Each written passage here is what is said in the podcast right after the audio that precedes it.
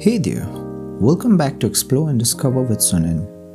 Today I'm here recording this podcast about emotions and feelings and how they differ from each other. So here I begin.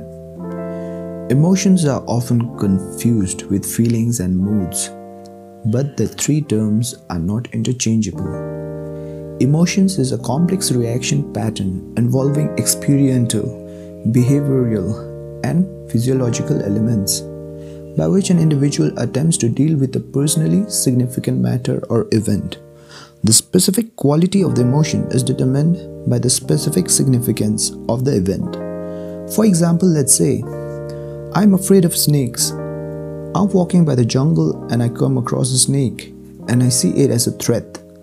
In this situation, significance involves threat, due to which fear is likely to be generated, or if the significance involves disapproval from another person, shame is likely to be generated.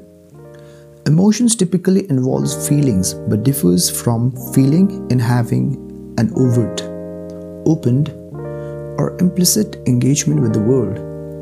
Feelings do arise from an emotional experience because a person is conscious of the experience. This is classified in the same category as hunger or pain. A feeling is the result of an emotion and may be influenced by memories, beliefs, and other factors. Although in our daily lives, these two words, emotions and feelings, are used interchangeably, there are distinct differences between feelings and emotions. Well, this too can be described as the two sides of the same coin and highly interconnected, but are two different things.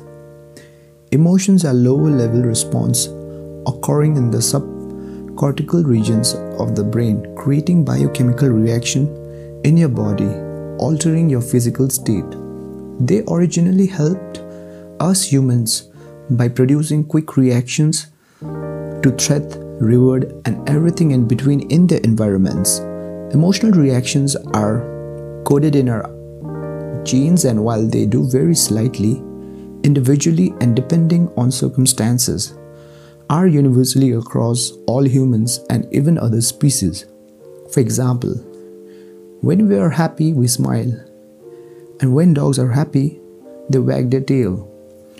Emotions precede feelings, are physical and instinctual because they are physical, they can be objectively measured by blood flow, brain activity, or facial micro expressions and also body language. Whereas, on the other hand, being influenced by personal experience, beliefs, and memories, a feeling is a mental portrayal of what is going on in your body when you have an emotion and is the byproduct of your brain perceiving and assigning meaning to the emotion feeling and the next thing that happens after having an emotion involve cognitive input usually subconscious and cannot be measured precisely. Feelings are sparkled by emotions and colored by the thoughts, memories, and images that have become subconsciously linked with a particular emotion for you. But it works the other way around too. For example, just thinking about something threatening can trigger an emotional fear response which individual emotions are temporary, the feelings they evoke may persist and grow over a lifetime because emotions cause subconscious feeling, which in turn initiate emotions, and so on. Your life can become a never ending cycle of painful and confusing emotions, which produce negative feelings, which cause more negative emotion without you ever really knowing why. While basic emotions are instinctual, and common to us all. The meanings they take on and the feelings they prompt are individually based on our programming, past and the present. Feelings are shaped by a person's temperament and experience and vary greatly from person to person and situation to situation.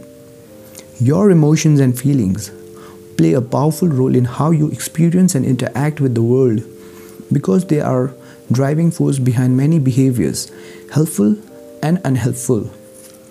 It's impossible to react to emotions and the feelings they evoke which are guided by the conscious fear based perceptions, which you may not buy into anymore. Yet you're li- living your life, making decisions and behaving according to these outdated tendencies. Living unaware like this almost always leads to problems and unhappiness in the long term.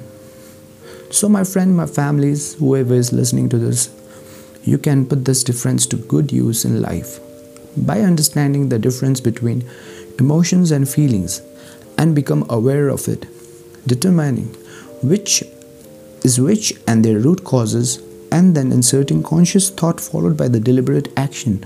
You can choose how you can navigate and experience the world. Being able to do this means responding and reacting, which can make the difference in calm or chaotic life. I don't mean to imply that by becoming aware of emotions and feelings and learning to respond rather than react, the life will magically become filled with rainbows and butterflies. I'm suggesting that by learning the difference and changing your thinking and behavior, that no matter what is going on around you, you can maintain your balance, your sense of peace, purpose, and hope, and move forward toward your goals. Peace out.